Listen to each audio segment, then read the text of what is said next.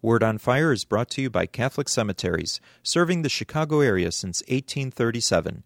This is Cardinal Francis George, and I invite you to join me for the next few minutes to reflect with Father Robert Barron on the Word of God, which is the Word on Fire.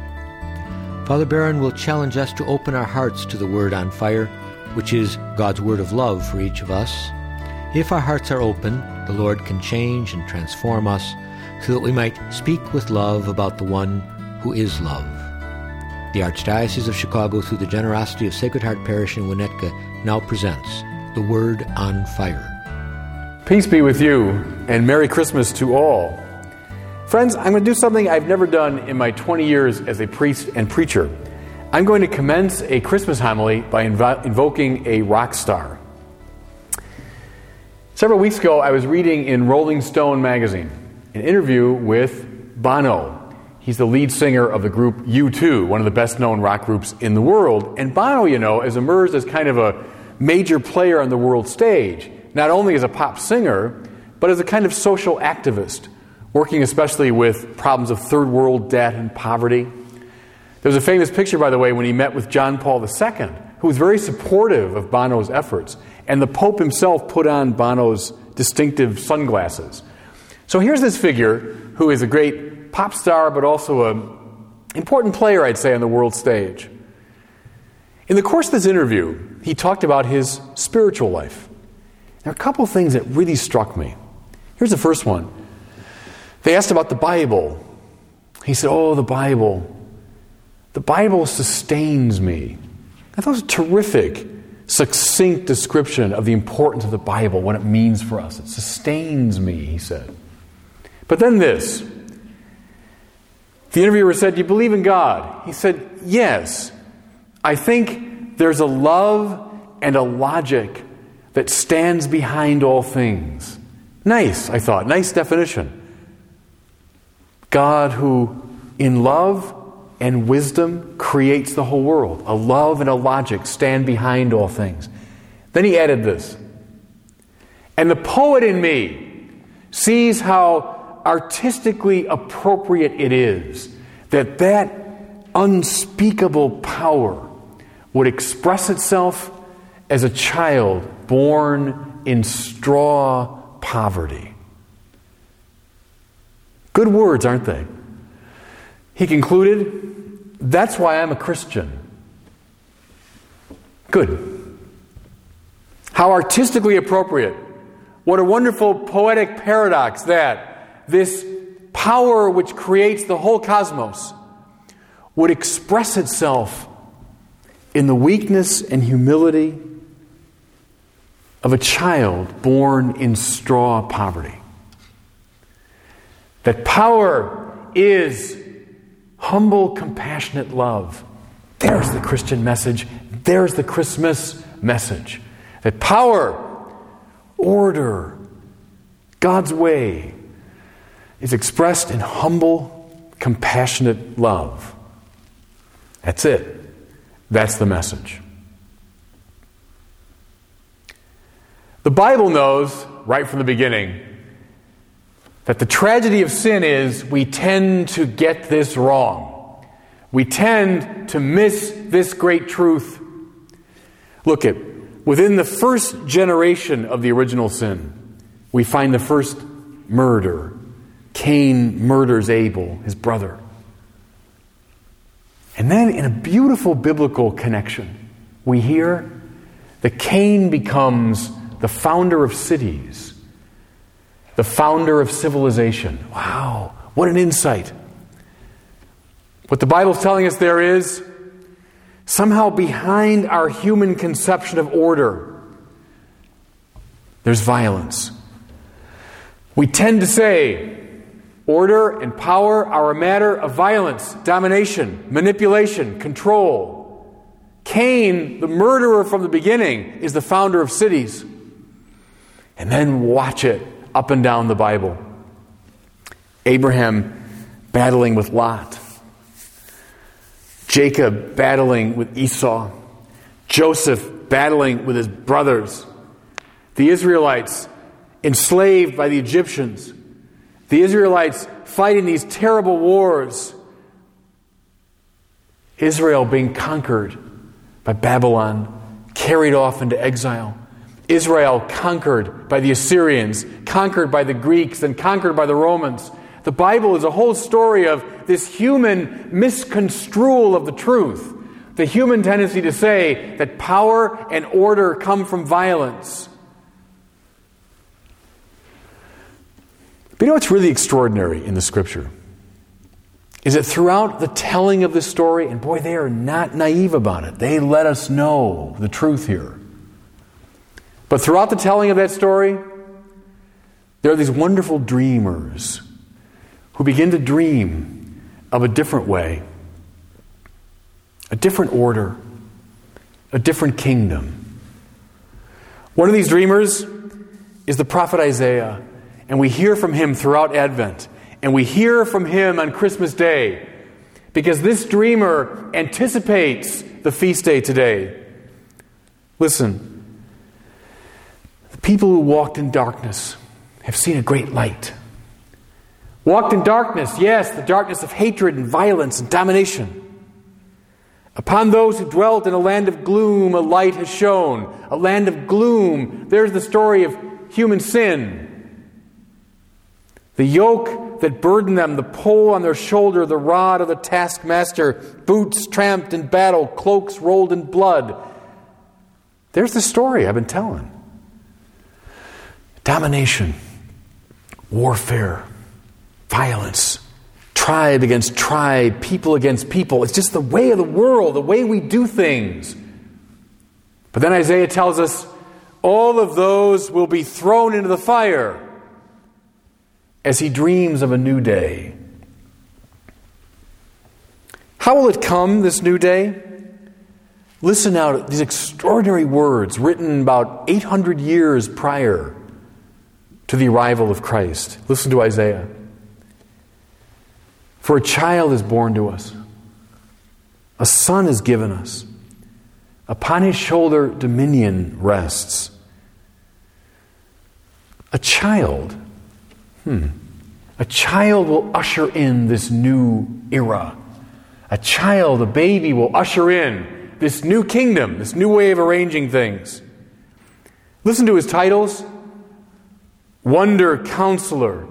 Wonder Counselor, a child? You say many things about a child, but counselor isn't one of them. Who seeks counsel from a child? Ah, Isaiah, though, imagines a child from whom we will seek counsel, who will direct us in a new way. God, hero. A child you're calling a hero? I mean, children are many things, but heroic is rarely one of them. Ah, but even more, he's the God hero. God's way will appear in this child. And then, Prince of Peace. Every other prince in human history has been a prince of war, prince of violence, a prince through domination, a prince through manipulation, a prince of peace. Peaceful people don't become princes, they often become victims. There's the human story. But now Isaiah dreams of this child who will be a prince of peace. Friends, I think it's against this rich and loamy background that we have to read the familiar Christmas story from Luke's Gospel. Luke begins by invoking the most powerful man the world had ever known to that point Caesar Augustus. All the kings of the world, all the princes from the beginning of history, no one had been more powerful than Caesar Augustus. No one commanded a greater army. No one controlled a bigger empire. Caesar Augustus. And we know from our historians, Caesar Augustus was a typical worldly ruler. Remember how he came to power? In that confusing period after the assassination of Julius Caesar. After a terrible civil war, after all kinds of political machinations and maneuverings, Caesar Augustus emerged as the most powerful figure in the world. Prince of Peace? Hardly. Typical worldly ruler. And then we hear something. This prince, this king, this emperor announces a census of the whole world. And because of that census, these two little figures, Mary and Joseph, make their way from one dusty outpost of the empire to another, from Nazareth to Bethlehem. If you had mentioned either of those two towns to Caesar Augustus, he would have given you a blank stare. Nazareth and Bethlehem, where are they? But in Bethlehem, prompted by this census, there's born a child in straw poverty, barely a roof over his head, wrapped in swaddling clothes, laid in the manger, warmed by the breath of the animals. This child is the Prince of Peace. This child is the one that Isaiah dreamed about. This child is in fact the rival to Caesar Augustus, is in fact the rival to all the princely powers of the world who have ruled by domination. Because in this child now, the truth becomes clear. God's power, God's order that makes the whole universe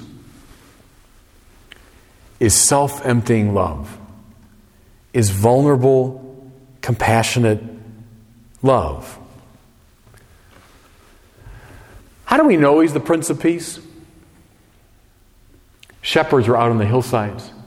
And to the shepherds there appeared an angel. I, I talked about an angel last week appearing to Mary. Angels aren't charming. Angels aren't romantic. Angels aren't cute and controllable. Angels are frightening and overwhelming. And the shepherds, too, are frightened of the angel. Of course they are. He says, Be not afraid. But then this heavenly messenger announces, This child is born. You'll go see him. He's wrapped in swaddling clothes. And then it says, With him there appeared a whole host of angels. The word in Greek is stratia, it means army. It means army, and this eloquent biblical symbol now. Who are the greatest army in the world? Augustus Caesar. The greatest army anyone had ever seen. It was the one superpower. Caesar's army summing up the way of the world. You order things through domination, violence, threats.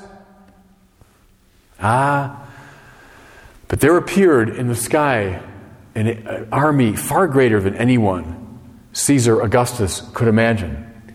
There appeared a stratia, a host of angels. And their leader was not Caesar Augustus. Their leader was this baby king, wrapped in swaddling clothes and born in straw poverty. There it is. You want to unleash the power of heaven?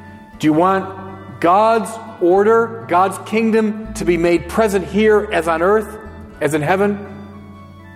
Don't follow Caesar. Follow this king. Friends, here's the extraordinary thing Isaiah, it turns out, was right. His dream was not just an idle dream, it was a prophecy. It was the seeing of the truth. Oddly, Bono has it right. The love and logic that make the whole universe is best revealed as a baby born in straw poverty. The Prince of Peace has come, and he reverses the logic of the world, which is the logic of sin, and reveals to us the logic of God. Love and power coincide. Merry Christmas, and God bless you. I hope that you were moved today by the Word on Fire. I pray that together we might become a people on fire with love for God and neighbor here in Chicago and wherever these words are heard. Until we join Father Barron again next week, I'm Cardinal Francis George. God bless you. Most interment arrangements at the 42 Archdiocese of Chicago cemeteries are made through a pre need plan. Your thoughtful planning today is economically prudent and contributes to peace of mind for you and your loved ones. Catholic Cemeteries counselors are available at your convenience. For more information, call 708 449 6100. Catholic Cemeteries, serving the Catholic community since 1837.